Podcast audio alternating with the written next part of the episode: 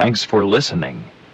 If you enjoyed that song, please leave a comment or like below.